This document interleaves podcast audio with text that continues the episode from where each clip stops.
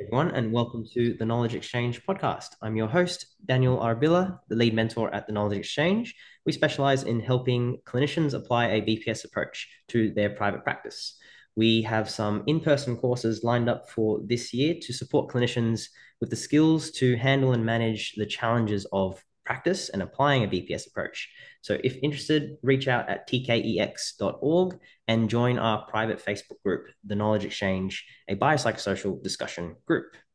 Today, I am lucky to have Ben Slade. He is a physiotherapist working in private practice based in Adelaide. Who I was very lucky to meet at one of our online courses back in 2020, which sounds like ages ago now.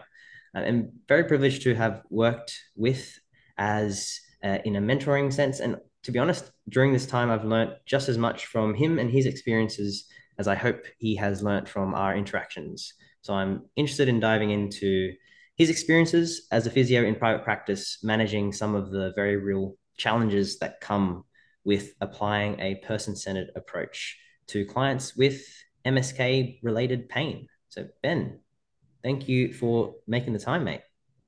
Hello, thank you. I yeah, did want to say a big thank you for all the work that you do on the podcast, not just for today, but the amount that I've learned just through listening to all of the experts that you've had on has been awesome. So to be able to come on here and share my story to maybe help out some other physios is really quite a privilege. And you've definitely sent my imposter syndrome through the roof. So thank you.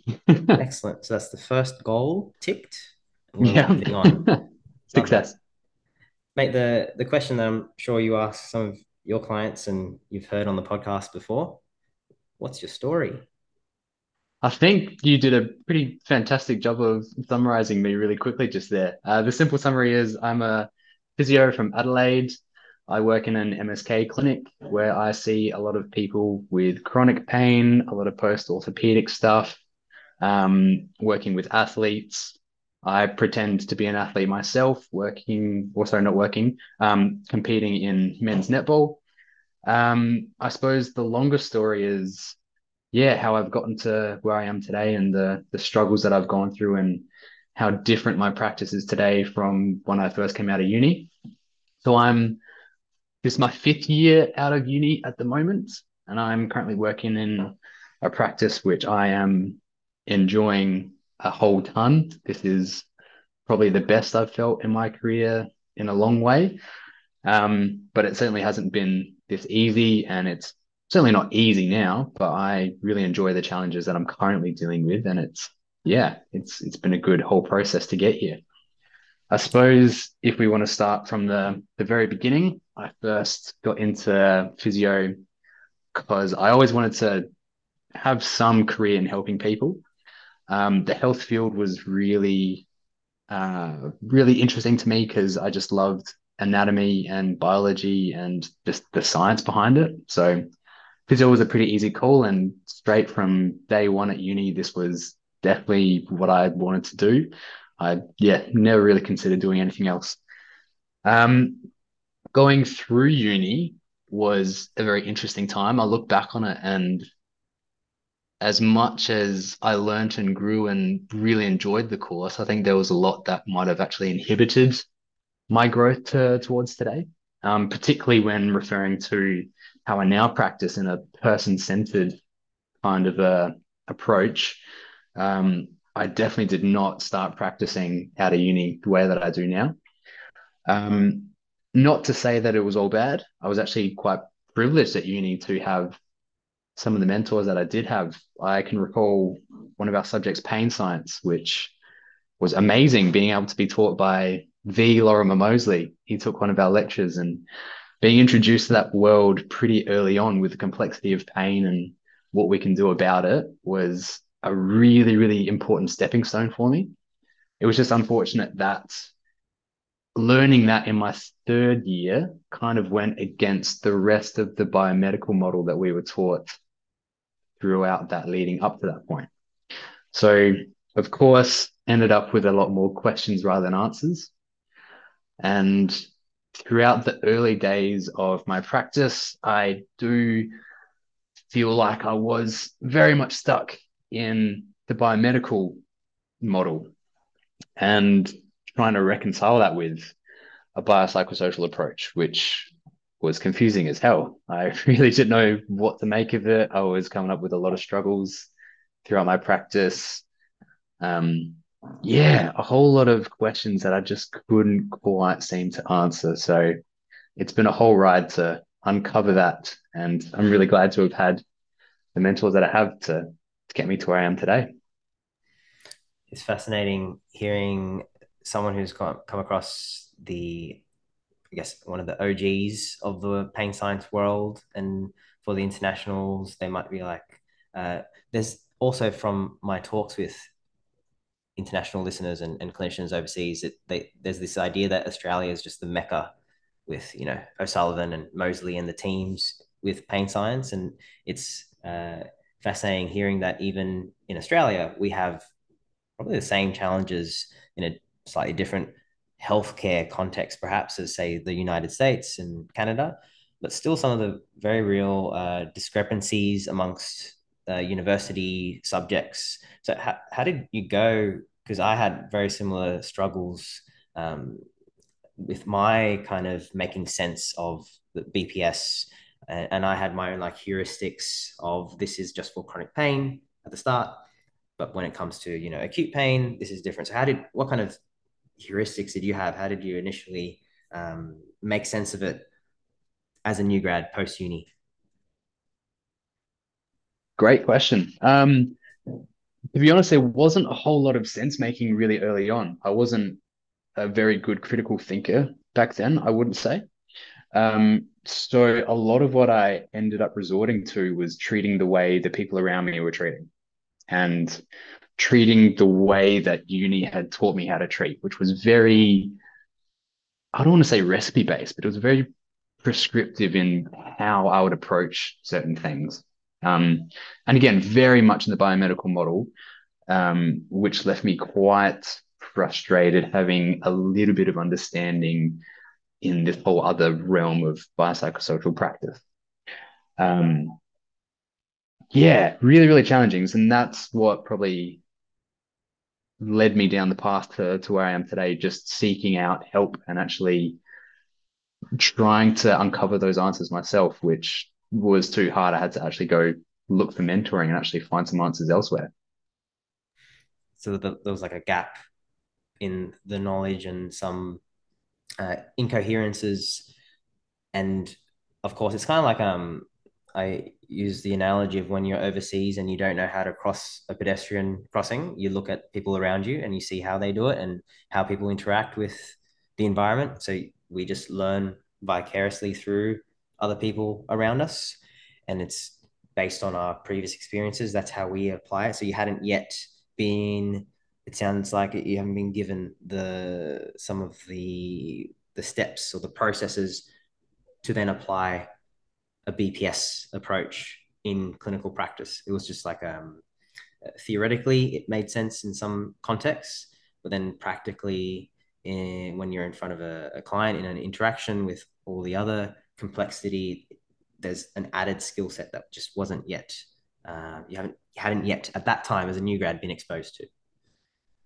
Absolutely. Yeah, that's a really good way to put it. I think I think one of the big things that I was coming across was that I was treating the biopsychosocial model as purely a diagnostic tool. So it was very much what kind of aspects of the bio versus the psycho versus the social is playing a role in this person's presentation. And once I uncover that, I just do the same regular stuff that I would do for that type of injury. And it was very much trying to look at it from a BPS lens, but then once I looked at it and assessed it, the rest of my process was just biomedically driven. So I never quite considered that there are psychological and social factors involved with treatment and what I do throughout a consult, how I listen, how I talk, what things I get them to do, what kind of messages they take away. It's not just, you know, exactly how I can make up this diagnosis full of all the different inseparable parts. It's the whole time it's it's in action, it's always at play. Yeah, the the idea that everything is through the lens of BPS, everything is BPS. I think that's also, I resonate with that one where I still have to catch myself sometimes thinking that, you know, some treatments are more BPS, quote unquote, than other treatments. But like if you look at the lens, everything has biopsychosocial components. It's an, everything is within that complexity and through the experience. And it can be very easy again to go dichotomous and black or white on the surface level. Absolutely. And and you always get that analogy that the biopsychosocial model is so intertwining the bio affects the social affects the psycho. It's like trying to separate the ingredients of the cake but it's like that but you're eating cake all the time. It's always at play. They're always intermingling. There's never not a chance that all three are interacting. Love that analogy. Always always eating the cake. I'm gonna steal that one. And looking back and with obvious now hindsight bias and, and lots of lessons learned what would you say were some of the the challenges that you experienced as you were um, starting out clinical practice some of the biggest things was trying to work out what the hell I should do. So the initial turmoil in my brain was that that whole argument of nothing seems to work, but everything seems to work when it comes to pain. Um, there's a whole number of different managements, and some are more BPS than others. Some create dependence, some don't create dependence. We have to always give exercises. Sometimes we don't manual therapy is good, manual therapy is bad. It was always really difficult to try and find out exactly what is effective and what's not effective because you always hear two sides argue around each other all the time.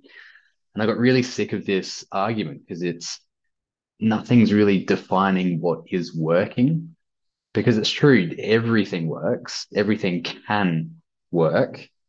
Um, but it really, really depends on what your definition of working is. Because if it's symptom relief, then absolutely, I've seen some insane things work for, for symptom relief. You know, I've had clients come to me say that their chiro pulls on their earlobes for a, a neck thing. And I said, in all seriousness, how do you respond to that? Because I was just flabbergasted. And they said, yeah, really good. Yeah, it's, it's really helpful. And I just thought, what? That's insane. Um, but then on the other hand, they were still coming to me. They were still seeking healthcare. So had it worked? I would argue no. So it just left me really confused with how to know where to start, what's good, what's bad. And it was just the wrong argument to have because it was just missing the person in front of me. It was very much what do I need to select for this person? It was it was more so about how I felt about the stuff that I was providing, not about, you know, if the person in front of me is going to respond the right way. Yeah, so easy to get caught up in those debates and can be very one side versus other side and then very good versus evil and it's hard to then reflect and zoom out and step back to see like what are we actually looking at here? What define works? What is what does it mean by works? Whose goal are we talking about? Exactly. And one of the, the other big things that i was really struggling with was trying and failing to impose what i thought was the right thing onto my clients to try and help them manage their pain so they were coming to me wanting manual therapy, and I had enough ideas that I knew that manual therapy wasn't going to change structure. It wasn't going to be a big breakthrough for them. Um, and they've tried it, you know, a thousand times and it hasn't been too effective in the long run for them. And so I've just kind of been trying and failing to shove down their throat some form of exercise or loading or graded exposure. And coming across with a big fixer mindset. So then I'm giving you all the answers and you just need to do exactly what I say and you'll be okay. Which was not effective. Not many people responded to that very well. No kidding. And I think that's what led me to seek out some other courses which aren't looking to expand my skill set of tools to use, of treatments to access. It was very much, I feel like I'm struggling with the communication side of things. I don't think I'm reaching people too well. And I'm trying really hard to force behavior change onto people, trying to change them into someone that can respond to pain a little bit better or manage things easier. And I didn't really seem to be going anywhere with that. There's the seduction of the tools and like the interventions. And I speak as a EP generally for what I've come across is more the corrective exercise route and strengthening the right muscles and any particular specific modality of movement trademarked often with some abbreviations attached to it. Um, and i definitely fell down that seductive rabbit hole. And i think it took me three years or so roughly. It was definitely a process um, to kind of uh, see the other i guess perspectives and see and be open to uh, the evidence surrounding my beliefs. And it took you how long before? Because it sounded like you had a like a yeah. From my perspective, you had a bit of a a much better start than I personally did. So number one, I'm jealous, and number two, I'm curious. What were the factors that led you down this? Like already, you were looking at the communication skills. It seemed you were looking at the the whole picture, the the process. You were less um, caught up, fused with I need to add more tools to my toolkit. Yeah, interesting. Um, I'm not exactly sure what it was that led me down this path to seek out these sorts of things in particular. Um, I suppose just seeing online a whole lot of what not to do and a whole lot of messages of don't do this, don't do that, I never really quite found any, hey, this is a good way to treat. Or here's an example of what proper BPS care looks like or person centered approaches. It was really hard to find those types of examples online. So I kind of had an idea of what not to do, but that left me more confused as to what I should do. So I guess that's why communication was the first thing that I wanted to look into um, mostly because that was just such a weak point of my skill set at the time. I would now consider it to be one of my strengths, but even then, I'm still putting so much effort into continuing to refine that. I don't think it's ever going to stop for me. Um, but yeah, that was the first thing that I wanted to address. The second being, how do I select the right path for each client going forwards? What are some examples that I can actually follow and look towards?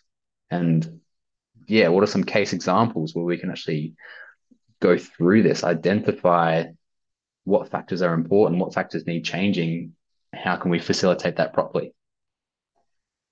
Yeah, we need more examples of what it might look like as uh, like a case or um, in our course the demonstrations and seeing like okay so we know we come across the evidence base of it's so easy to get caught up in the like nihilistic nothing works or it doesn't really matter just get them to do something or anything can work that kind of black or white approach. Um, so then it's we are confused and overwhelmed that okay what do i do then? Like how do i then apply it to a patient to a client? And it was the you noticed the communication skills was an area that you felt you could improve in and hence you seeked out the courses. It's it's always fascinating to me from like the outside to see where people are drawn to. And one of the things you mentioned before was the those clinicians around us how we're influenced very much by our profession by client expectations and then where we then get drawn more towards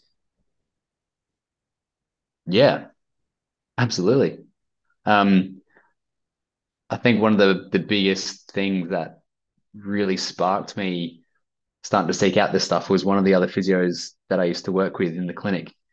Um, he would just kind of pull me up every now and then on certain things that I would be claiming or saying in in just a way that he came from curiosity, which was fantastic. I loved the way he did it. But say I was discussing a client with him and said, Oh yeah, this guy's got a, a grade two hamstring strain, he would say, Oh, how did you diagnose that? And I of course had to try and reason through, oh, how how did I come to the conclusion that it was a grade two? I hadn't imaged it. I didn't really know. I was basing that off an assumption of I know, you know, relative healing timeframes for different soft tissues, and this one was taking a bit of time. So possibly I'm going to guess it's a grade two. Didn't even consider that labeling it as such would influence my treatment and would influence how the person's going to react to that. Um, and I think having people to to call on me to update my practice was really effective early on. And yeah, I was really fortunate to work with a couple of really good physios to start help developing my curiosity to expand my knowledge and actually seek out what is true instead of what I can assume. The critical thinking kind of mindset to always look at the assumptions that we have that we don't even notice, like blind spots within our reasoning and having that curiosity rather than the the confrontation. So that's that's very much a, a needed skill to reflect on what we're thinking and how we got there. Back to the claim of like we just do what we're told or we do what we're taught in university or in our clinics without actually questioning how how do we know?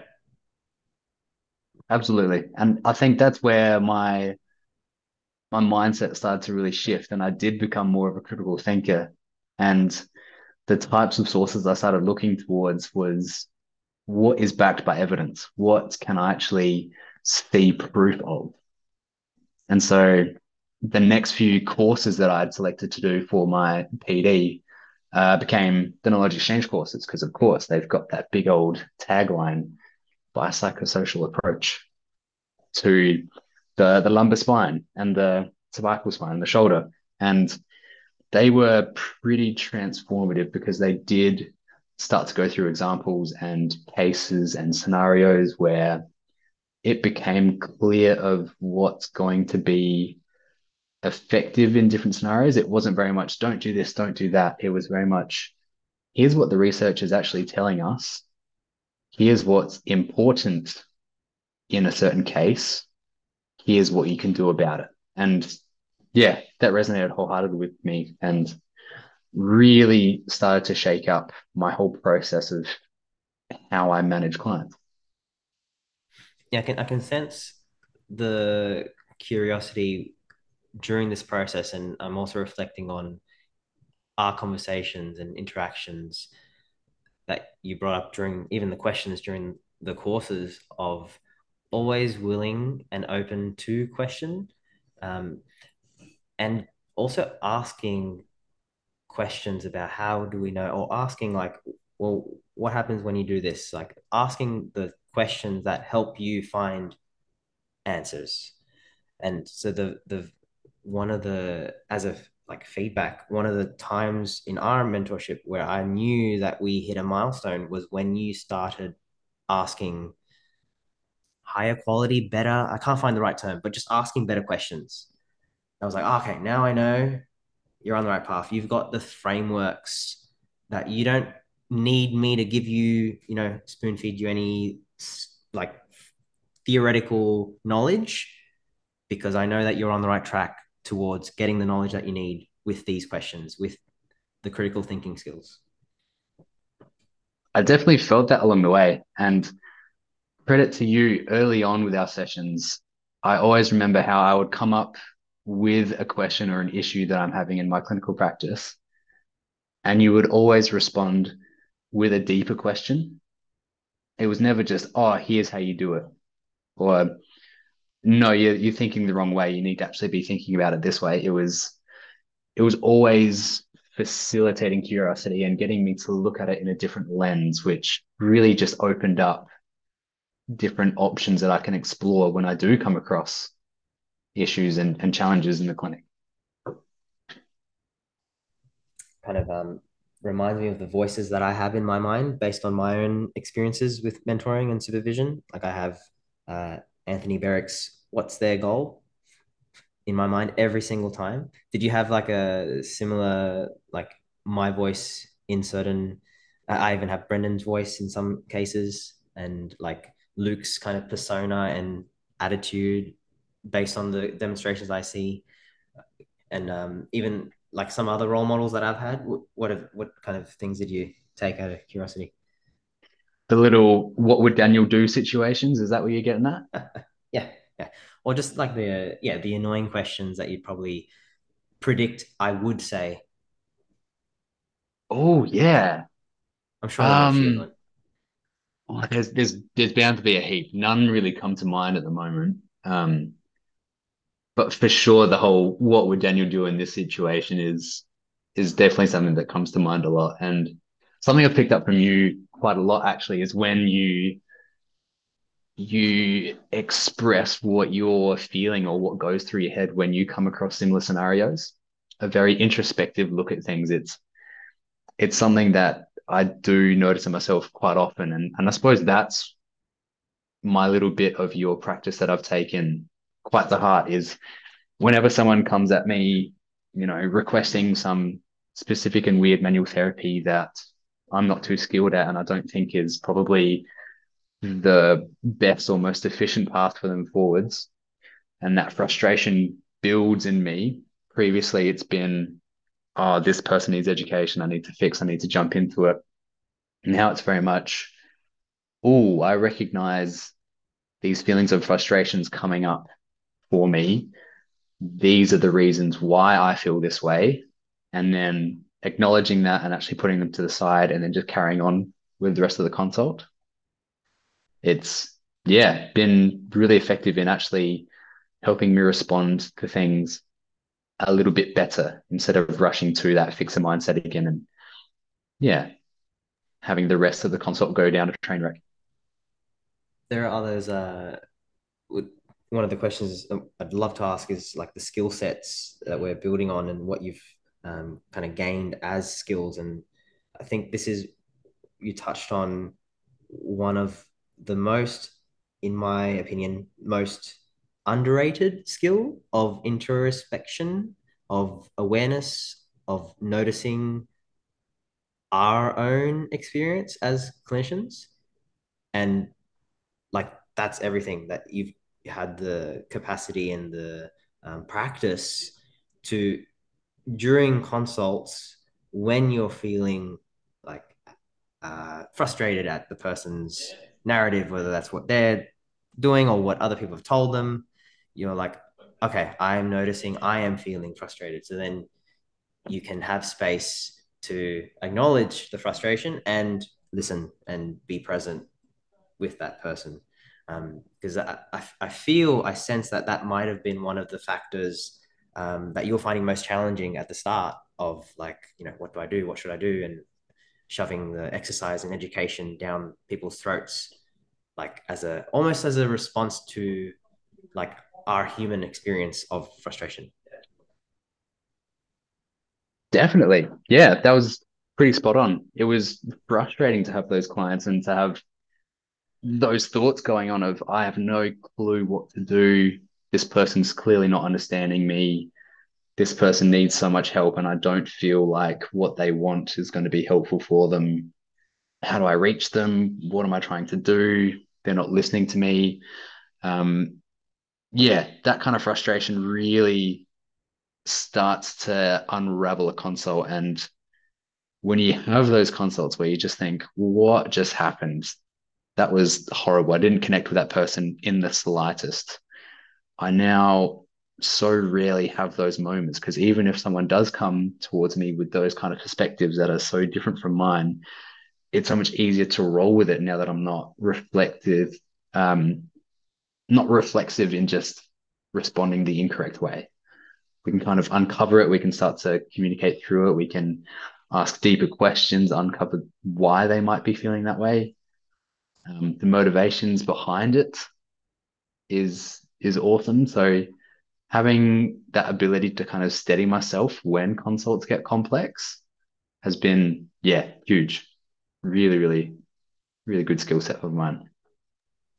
Yeah, credits to all the uh, hard work because that I think uh, we need to acknowledge.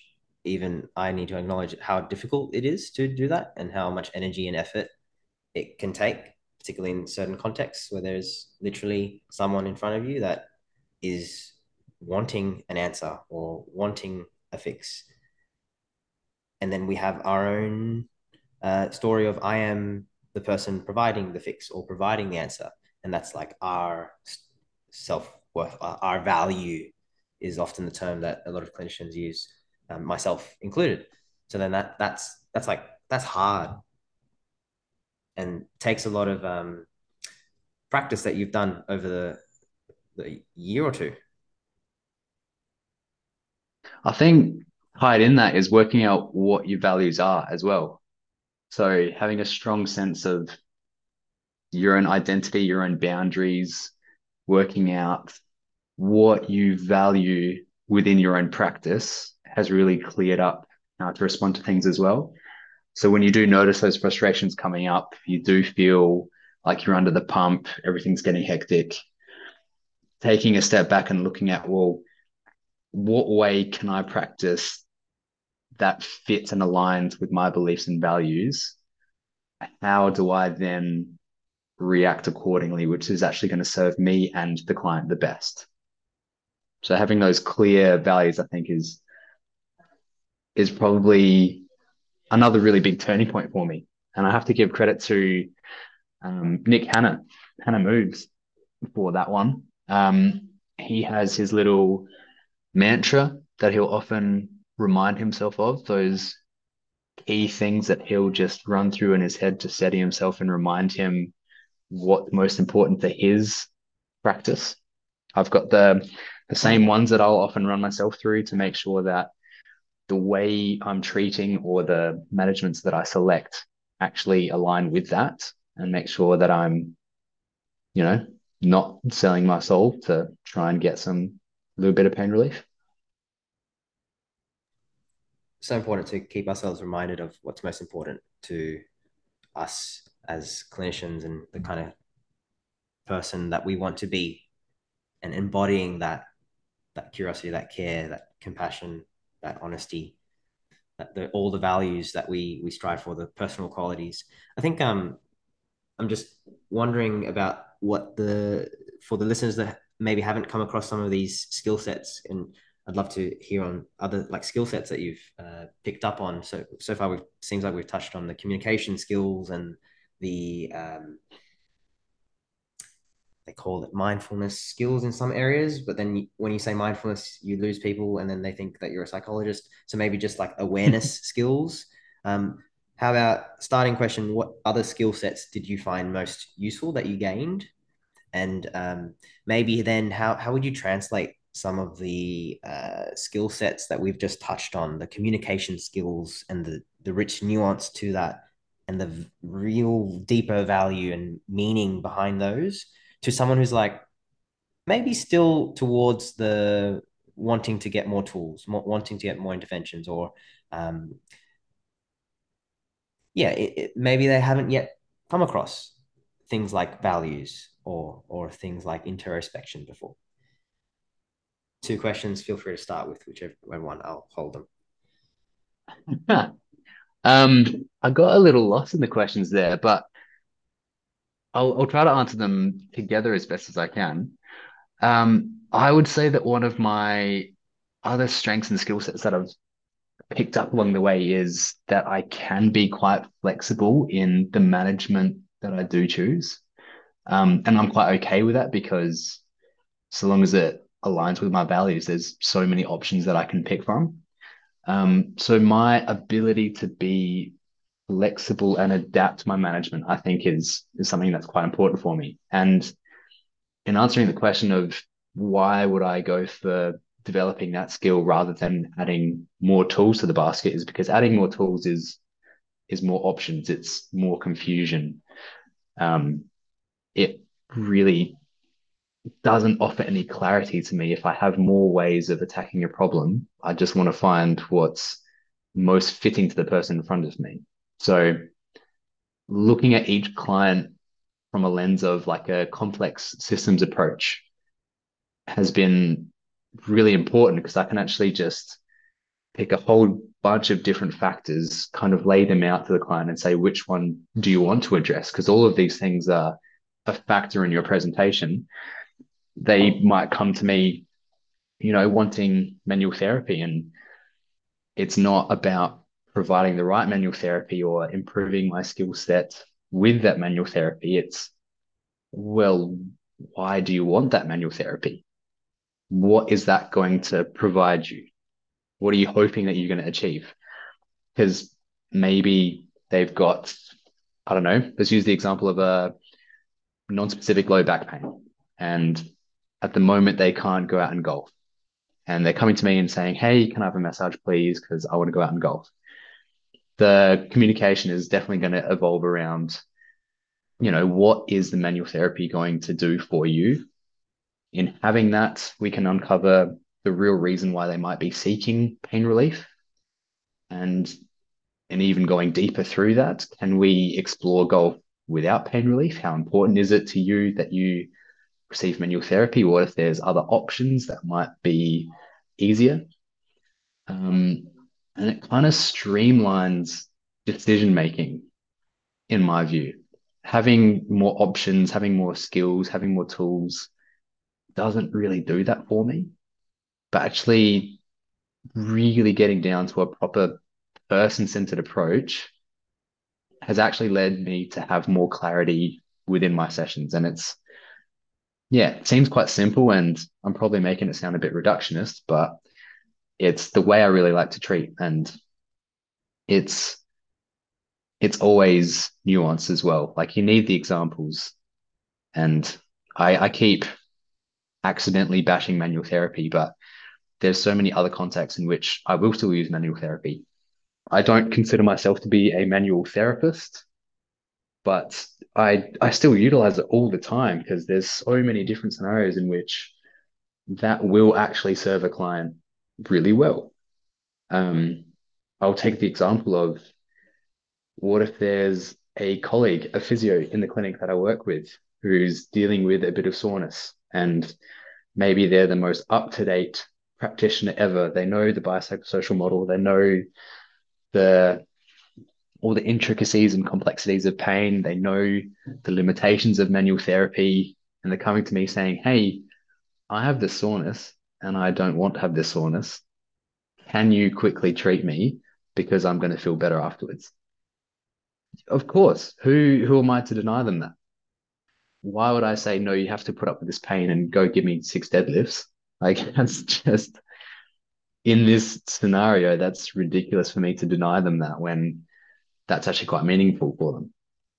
If we go back to that person who's got a non-specific low back pain trying to golf, and they're coming to me wanting manual therapy, if we provide more context and say that they've only ever managed pain with manual therapy and that's the only option that they see out of it, providing different options would actually be incredibly useful for them. And perhaps manual therapy won't be the most efficient way to get them back into golfing. And at the end of the day, it's still their choice. We're going to have that conversation. We're going to outline different options for them. I think it was Lars Avemarie who said it's like we're providing them with a whole buffet of food choices, and they're the ones that get to select what to eat. Um, very rarely among my practice will I be putting manual therapy on the table, but it comes up all the time because often it's what they're bringing to the table.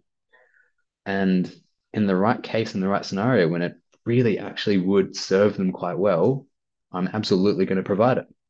It's not what I enjoy in my practice. It's probably not what I'm best at. I think I'm okay. I'm at least an okay communicator. So I'll, you know, make them feel comfortable as best as I can in the context as while I'm doing the manual therapy. Um, but yeah, if if that's what they're looking for and it's actually going to serve their purpose, it's going to lead them towards their values, then sure. If it's the case where I think someone else would be better suited to providing that care, then I'll refer on. And I think that might bring me to another skill set of mine is knowing my limitations. And one of the really simple examples of that was uh, one of the other clinics that I worked at recently. It was just last year, um, working with another physio who had worked for years and years in the strength and conditioning realm and was used to working with high level athletes.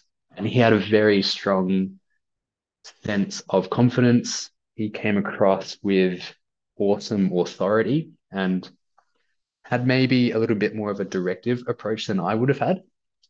I would consider myself to be a lot gentler in approach with reacting to things that I disagree with, whereas he had a very strong, I'm going to call it out as soon as I see it. And we actually really liked how we had different approaches because we would suit different clients that would walk through the door. For someone that was getting frustrated with my questioning, trying to go deeper, trying to uncover different answers, trying to get their perspective on things, they're just like, why do you need my perspective? I've come to you for advice. Just tell me exactly what to do and I'll go do it.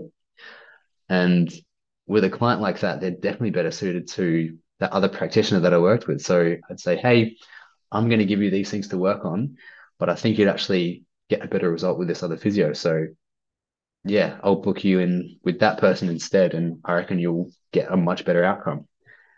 And the other physio would do the same for me. If he's getting someone who didn't seem to vibe with him all too well, if they seemed to really close up during an interview and they wanted a much gentler approach, or if they kind of just switched off and didn't respond well to an authoritarian kind of approach, then he would book them in with me and I would actually start a little bit slower and try and uncover exactly what they're going through in a in a different sort of way. Not to say that one's better than the other. It was beneficial to have both and we ended up being a really good team together. We were able to fit quite a lot of clients into really good outcomes.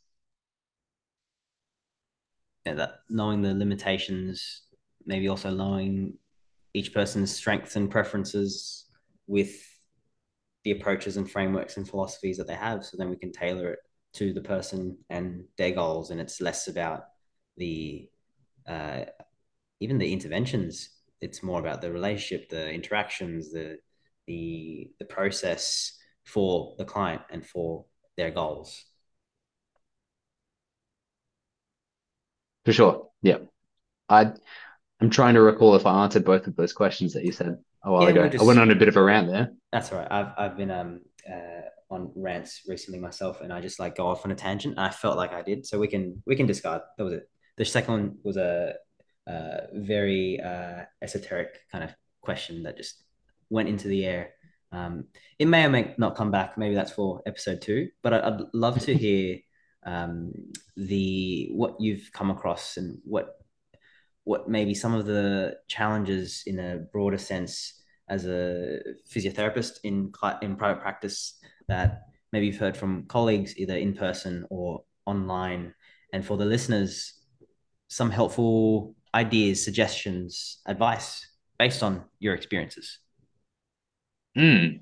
Um, one of the biggest challenges or, or one of the biggest criticisms that I hear about person-centered care is that it's simply just doing exactly what your client wants.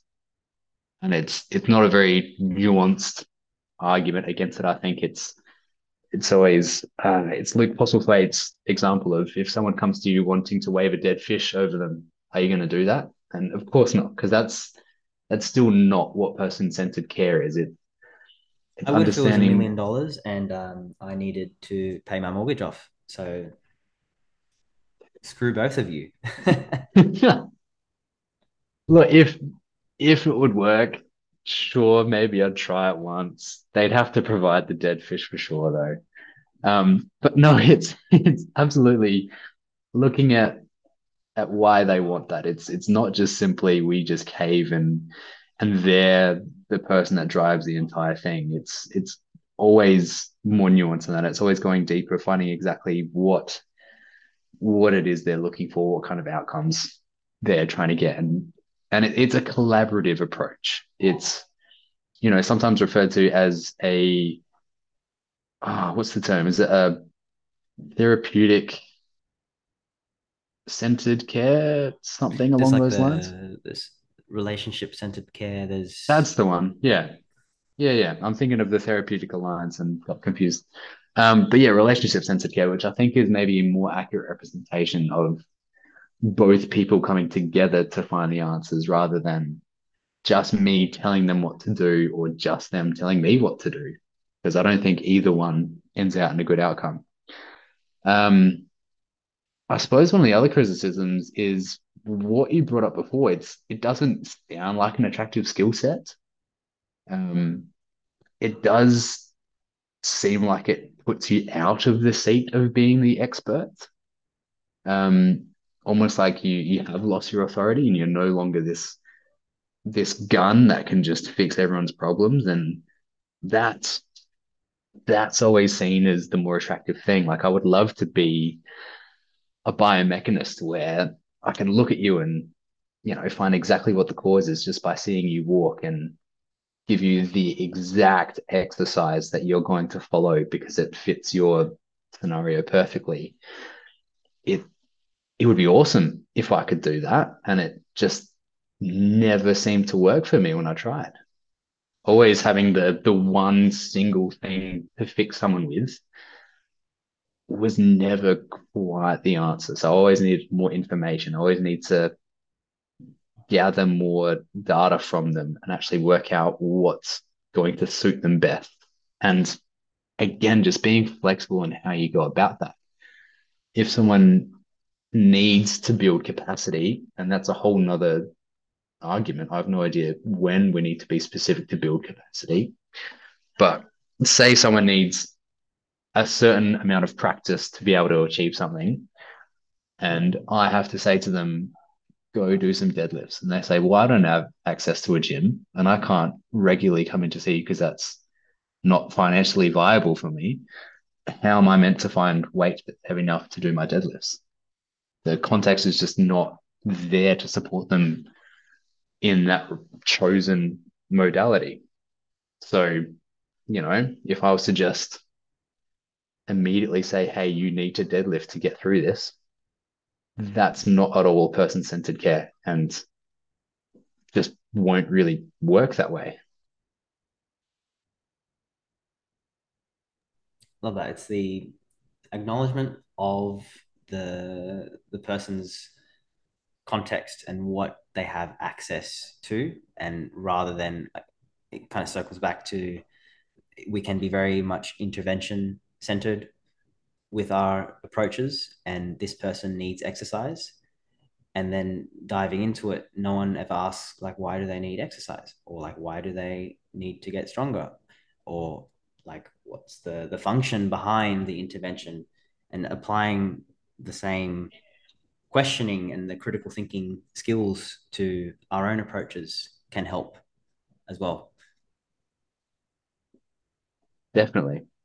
Um, one of the other challenges that just came to mind in trying to practice this way is um, your clinic's KPIs. That was one of the big ones that I had to come across in a previous clinic. Um, the fact that rebooking was such a measure of how successful I was as a physio became quite challenging when trying to apply a person centered approach. So, um, or here we go. Here's a good Dan Arbilla quote that I will often use, and I, I put on your hat in every consult when I use this. Is at the end when you're wrapping up, it's how much guidance would you like from me going forwards?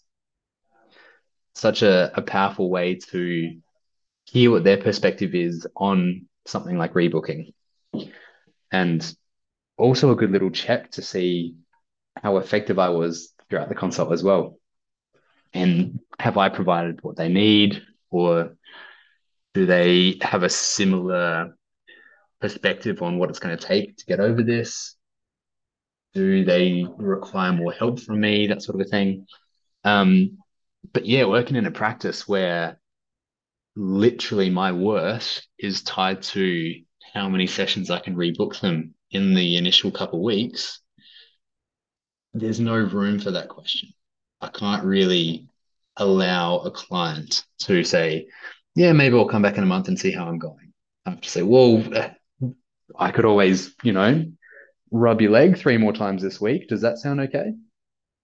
It's it's quite a challenge and and working in clinics like those where they really promote getting the most out of clients is is such a challenge.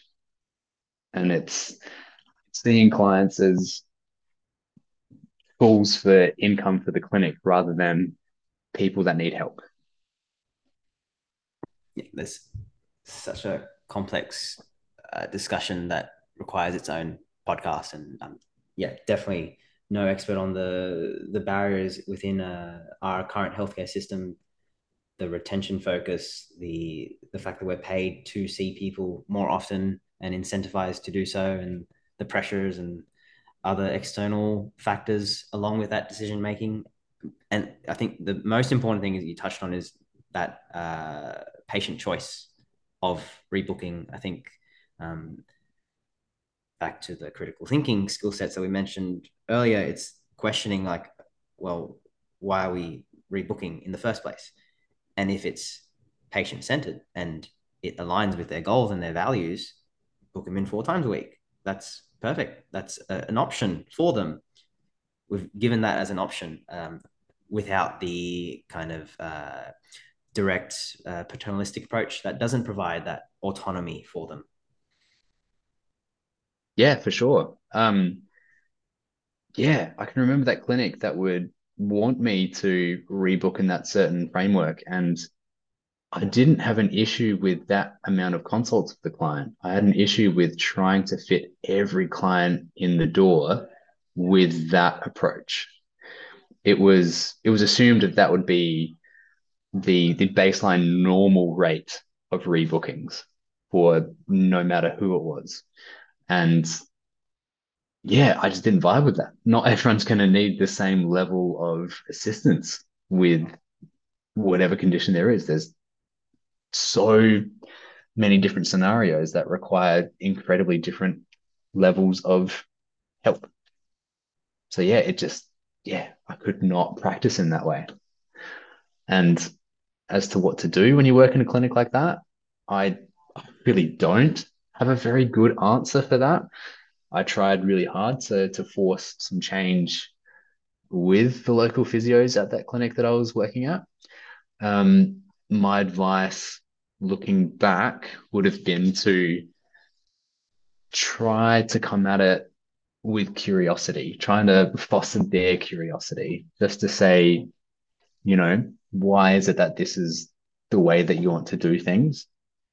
Are there more effective ways of doing that? Um, if the reason is perhaps financial and we're trying to keep the clinic open, then I can absolutely understand that. If the clinic runs out of money, I'm not going to be able to help many people, am I? So, of course, there's a bit of give and take there. But perhaps what's sustainable is not trying to piss everyone off by squeezing all the money out of them from the first meeting. Perhaps it's treating them well providing the help that they're looking for, providing a really good service that they love. And perhaps that is actually what is in turn going to help them come back. Um, so, yeah, coming at it and trying to foster their curiosity and trying to be, I don't know, maybe a little less combative as to what I was back then. I got quite frustrated. I think that was perhaps when I wasn't as practiced as acknowledging my frustrations and thoughts that came up. Um, as much as I apply that during my practice, it's just as applicable outside when having discussions with employers. Um, eventually, in my scenario, it was just crossing too many of my values, my boundaries, and I had to make a change, which ended up being to leave that clinic and find greener pastures, which I'm really thankful I did. I feel like I stuck through at the clinic longer than I had to. It was really hard to move. I have to thank Laura Rathbone for a whole series of posts that she made on Instagram leading up to my change in work because a lot of it was incredibly empowering. She was saying how we shouldn't have to put up with environments like that that don't support us, that don't align with our values. So that was a big kicker for me. And yeah, ended up being the best decision I've ever made. So yeah, really glad to have gone through that tough time. Mate, I appreciate you opening up. These conversations are, I'm sure, resonating with a lot of people in similar situations of that very complex and hard uh, scenario of managing expectations and working with the needs of business within our society and within our healthcare system, and also practicing in line with person centered approaches and self management. For sure. It's, yeah, it's as much self care as it is good care for everyone else. I'm curious as a if we're talking a lot about values and mentioned like the the the importance of communication and, and soft skills and introspection and we've touched on uh, some of the the ways that you practice. If you don't mind what are your values? Oh absolutely. Great question um, my values are starting with the top one, gratitude. And this one, yeah, all of my values, they kind of they're half values for life, half values for physio as well. So I might elaborate each one as I go through them. Um, gratitude to start off with in the physio lens is just being thankful that I have this job, that I actually get to be able to help people, and reminding myself the feeling I get when someone discharges for a great reason, they've reached their goals and they're, you know, self-managing perfect without me. That's such a cool feeling. And I I love getting that every time it comes across. So being grateful that that is my profession is pretty cool. Um, the just the life side of gratitude is just recognizing how privileged I am. I mean, I'm a a white straight male who's tall, financially stable. My health is fairly good. I don't think you get much more privilege than that. Um, so within that, it's just acknowledging that I have got different circumstances to other people that might be going through less privileged positions. I have to be quite grateful with where I am and acknowledge that not everyone is so lucky. Um, my second value is empathy, just really paying attention to putting myself in their shoes as as best as I can. And yeah, I don't think there's much more to elaborate on that. It's just a big part of what we do in general. And it's yeah, it's such a kicker for me. Um, the other one is being present. Everyone that comes to me has valid concerns. Every one of their struggles is really important and they deserve my full attention. I don't think it'd be, you know, fair on anyone if I gave someone more attention than someone else or if I wasn't fully engaged during a consult. Everyone deserves the best care that I have to provide. So presence is a, a big one for me.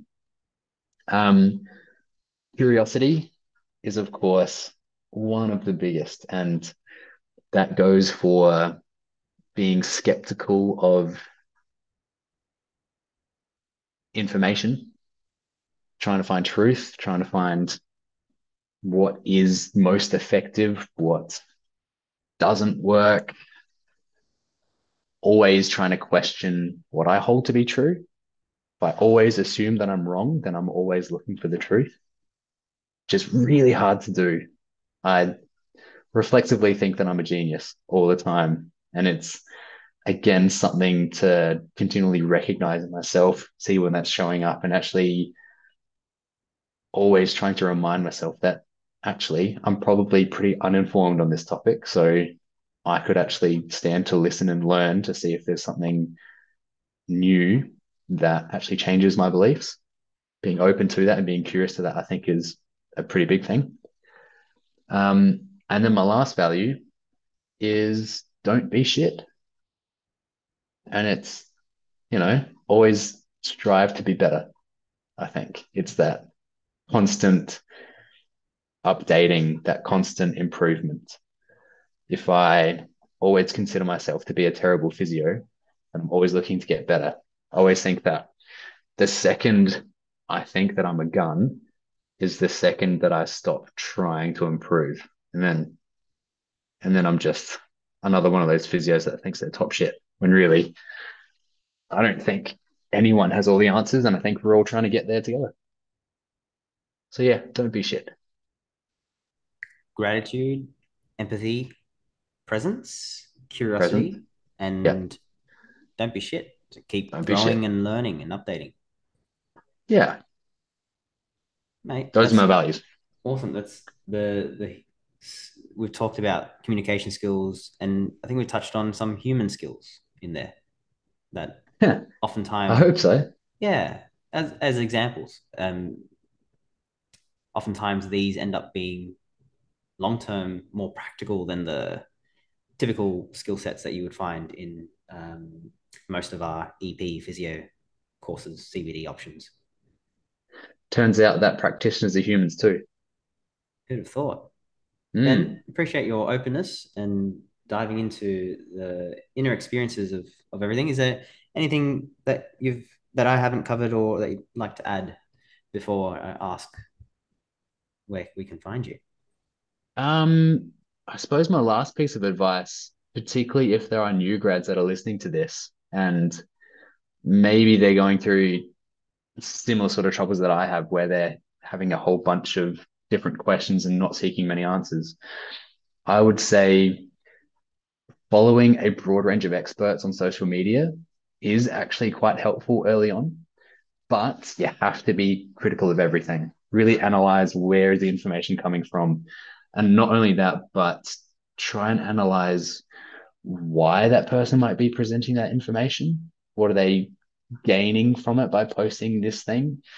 If the answer is they want to further the profession and help more people, then awesome. That's probably a good person to follow.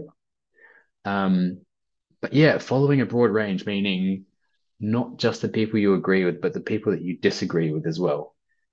Because again, we don't want to be caught in that echo chamber. And that's how, you know, you get stuck in rabbit holes and you start going down, you know, all those different non evidence based modalities and weird and wonderful tools that in your echo chamber sound fantastic and you never expose anything else. So, yeah, you kind of get trapped and you don't really hear what other options there might be. Um, start with a broad range, but then pay attention to the people that are actually providing information that fits with your values. Um, one of the big things I think I try to analyze is,